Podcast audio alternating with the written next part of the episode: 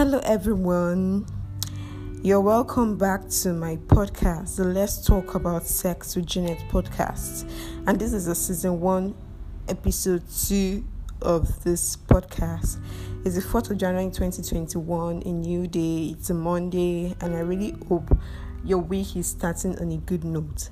So, today we'll be talking about human sexual anatomy. Yeah, we'll be talking about the human sexual anatomy. We, um, as a sexual rights educator, I'm basically educating you about this. So, like I said in my last episode, my job is to basically educate you about having sex and legal sex with your partner. But there is no way I can educate you on that without having to introduce you to sex, to sexual intercourse, to your body, how to your body, your reproductive organs, and all that.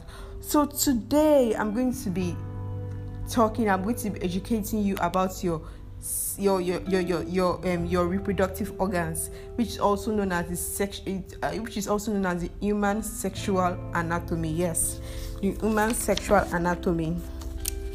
So basically, the human sexual anatomy is divided into the male sexual anatomy and the female sexual anatomy. Please remember, I told you that this is not going to be a gender based education program, it's going to include both men and women and women. So, I'm going to be talking about both the human, the man, the man, um, the man sexual anatomy and the woman sexual anatomy too. So, let's start. So, basically we need to ask ourselves what is human sexual anatomy human sexual anatomy basically includes biological characteristics that define and differentiate humans and classify them into male and female. So what basically what it's basically saying is that human sexual anatomy refers refers to the biological characteristics that, that a man from a woman. A man has a penis. That's the sexual anatomy. A woman has a vagina that is a sexual anatomy. So in simple in simple language in simple terms that is what human sexual anatomy simply entails. So i'm going to jump into the female sexual anatomy. Today we are only going to be talking about the female sexual anatomy. And in the next episode i'm going to delve into the male sexual anatomy. So the female sexual anatomy there are two there are two parts. There's the external and there's the internal female sexual anatomy. So now we're going to be talking about the female external sexual anatomy. So the female sexual anatomy, um, the female external sexual anatomy includes the external genitalia. The external genitalia. What I'm talking about is basically the vulva. What people call as what many people know as the vagina is actually the vulva, the outer part of your of your anatomy of your biological characteristics that I can see is what is vu- is what is known as vulva.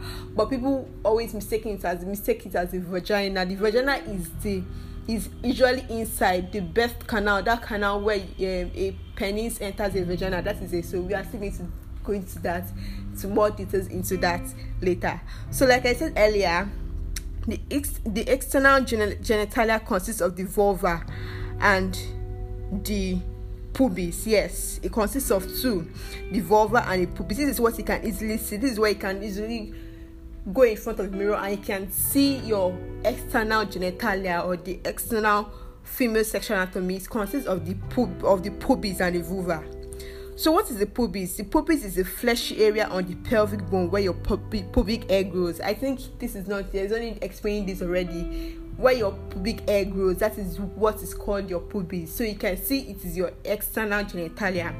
And now we are going to jump to the vulva. The vulva is the external part of the female genitalia and it consists of so many parts. The major part of the vulva is the labia majora labia minora the clitoris the urethra opening and the vagina opening. So now i'm going to be talking about each and every of these parts i've mentioned. So what is the labia majora the labia majora is the fleshy outer lips located at either side of the vagina opening. So I will need you guys to like sit in front of your mirror naked and try and locate your labia majora. I'll have showed you a diagram, but then this is a podcast, so that's not possible. So really wish you guys would just sit in front of mirror and check out this part of your vulva just to, not because of anything but just to educate yourself. So that's basically it. So the fleshy outer lips located at either side of the vagina opening is called the labia majora. So now we are going to go to the labia minora what's the labia minora the labia minora are the inner lips hidden inside the labia majora. So once again step in front of the mirror and check yourself out.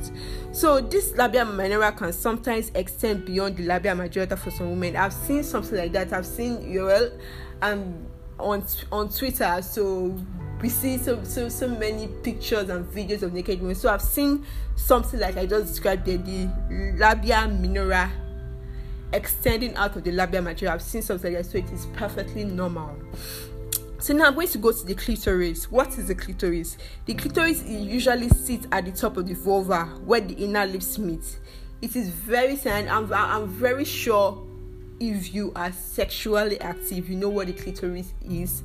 That part where it's very sensitive to touch. It's it is used for sexual stimulation and it is also used for arousal. So yes, I assume we are 18 plus. So I assume we all know what the clitoris is. If you don't know what the clitoris is, it's just at the pubis, it's just a little bit below the pubis area where the inner lips meet.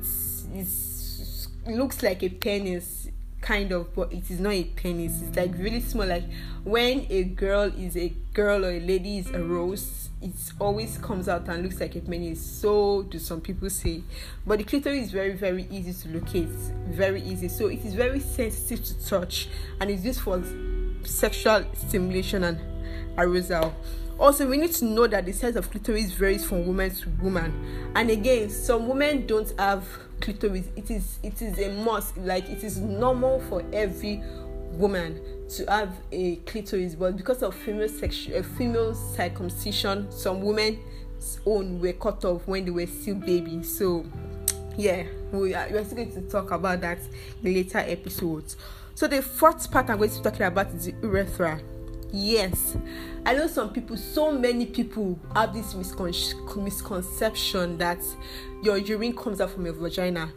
And oh no, your urine doesn't come out from your vagina, it comes from the urethra opening. The urethra opening connects your bladder straight up. So the only thing that comes out of your vagina is probably when you're having sex and the guy removes his dick, or when you are on your period or when you're when you're putting to bed when the baby is coming out. So urine doesn't come out from your vagina at all. Your urine comes out from your urethra opening. So the last one under the external female anatomy is called the vagina opening. So vagina opening is a visible part of the exterior part of the vagina which leads to the vagina. So you see what i was saying that people that always mistake the vulva for the vagina what you're actually calling the vagina is the vulva or the vagina opening. The vagina gongon is really not visible to the eyes, like it's not really easy to see like that. So, yeah, that's why it's divided into external and internal female sexual anatomy. So, now we're going to go to the internal female sexual anatomy. The internal female sexual anatomy consists of the vagina, not the vagina opening. I know I talked about vagina opening external. So then we're talking about internal. So it consists of the vagina, the hymen, the ovaries, the fallopian tube, the cervix, and the uterus. So I'm really not going to be touching on everything. I'm only going to be touching on the vagina and the hymen for the purpose of our series. So the internal female anatomy starts and begins from the vagina, which is the canal that leads from the vulva to the uterus. So now let's talk about the vagina. The vagina is also known as the birth canal where a baby who is about to be born passes through and where penetrative sexual intercourse takes place between a man and woman. So I want to I want to assume that everyone knows what vagina. I want to assume that 90% of the people listening to me are sexually active because I'm in Nigeria as much as we pretend as if we don't have sex we are most of us we are having sex let me say we are. I don't want to say we are having sex because i don't want to talk about my personal life on this podcast so i'm going to assume we are having sex. So for the 10% that i think are not having sex so the vagina is that canal is sort of a canal where when you're about to have penetrative quote penetrative sexual intercourse with a man uh, specific um, um, emphasis on the man penetration and with a man. This is where the man inserts his dick his penis his dick his penis where he says is that is the vagina. So for those people that have sex, yeah, I think you know that already. And also the vagina is where a baby comes through. A baby in in his in his uh, in a mother's womb about to be delivered. That is where the baby comes through. This is also where your menstruation blood comes through. So your urine doesn't come from your vagina. Your menstruation blood comes from your comes from your vagina. So the vagina varies in size, but the average length of a vagina is 2.5 to 3 inches. So now we're going to go to the hymen. An hymen is a membrane of tissue that covers the external vagina opening. It is usually broken the first time. Let me come again. An hymen is a membrane of tissue that covers the external of, vagina opening.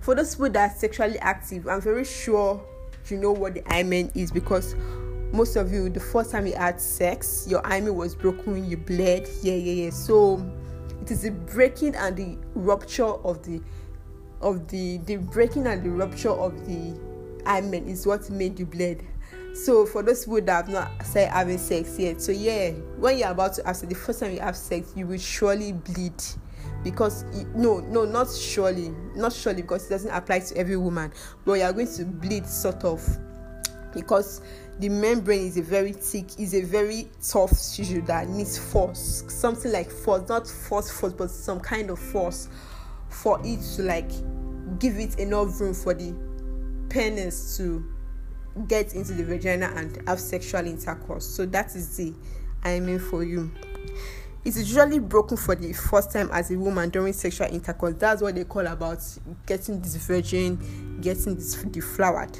However, it's not every woman that experiences bleeding on their first time of sexual intercourse because not every woman is born with hymen. Some people have, some people even, some ladies even have closed, um, closed hymen, which is very very rare.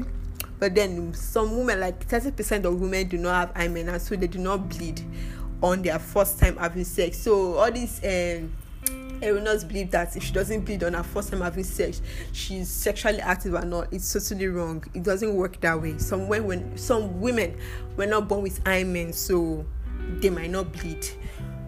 So apart from penetrative sexual intercourse, the hymen can be broken in every other way and in um in, in um sorry apart from penetrative sexual intercourse, the hymen can be broken in several ways too. It can be ruptured and broken in several ways. It can be ruptured as a result of pelvic injury, sport activities like riding bicycles, riding an horse.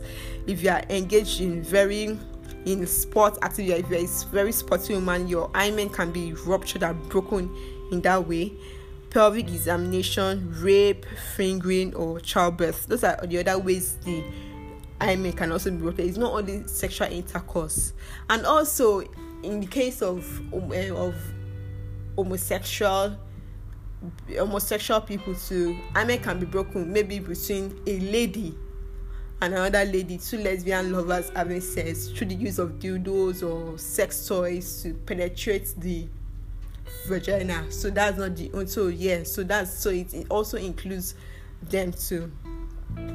So like i said not every woman is born with an hymen. So the second so the third external female anatomy is the breast. The breast is also known as the mammary gland. The major function of the breast is to supply milk breast milk to the to infants after childbirth but that's not the only function for those who are sexually active again, I'm very sure your nipple during foreplay, if you engage in foreplay, your nipples, most women, their nipples helps them get aroused, and that nipple is also used for sexual in, in, um, stimulation. During all, uh, oral sex, it is soft, fondled for sexual arousal and sexual stimulation. So, that's that on female sexual anatomy.